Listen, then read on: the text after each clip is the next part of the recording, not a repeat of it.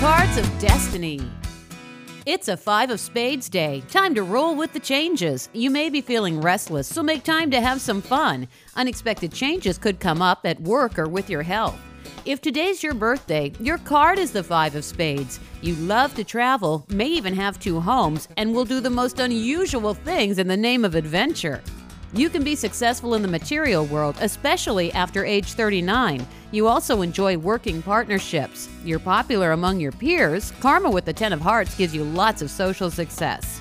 In relationships, your love life might seem faded at times as you're here to complete past partnerships.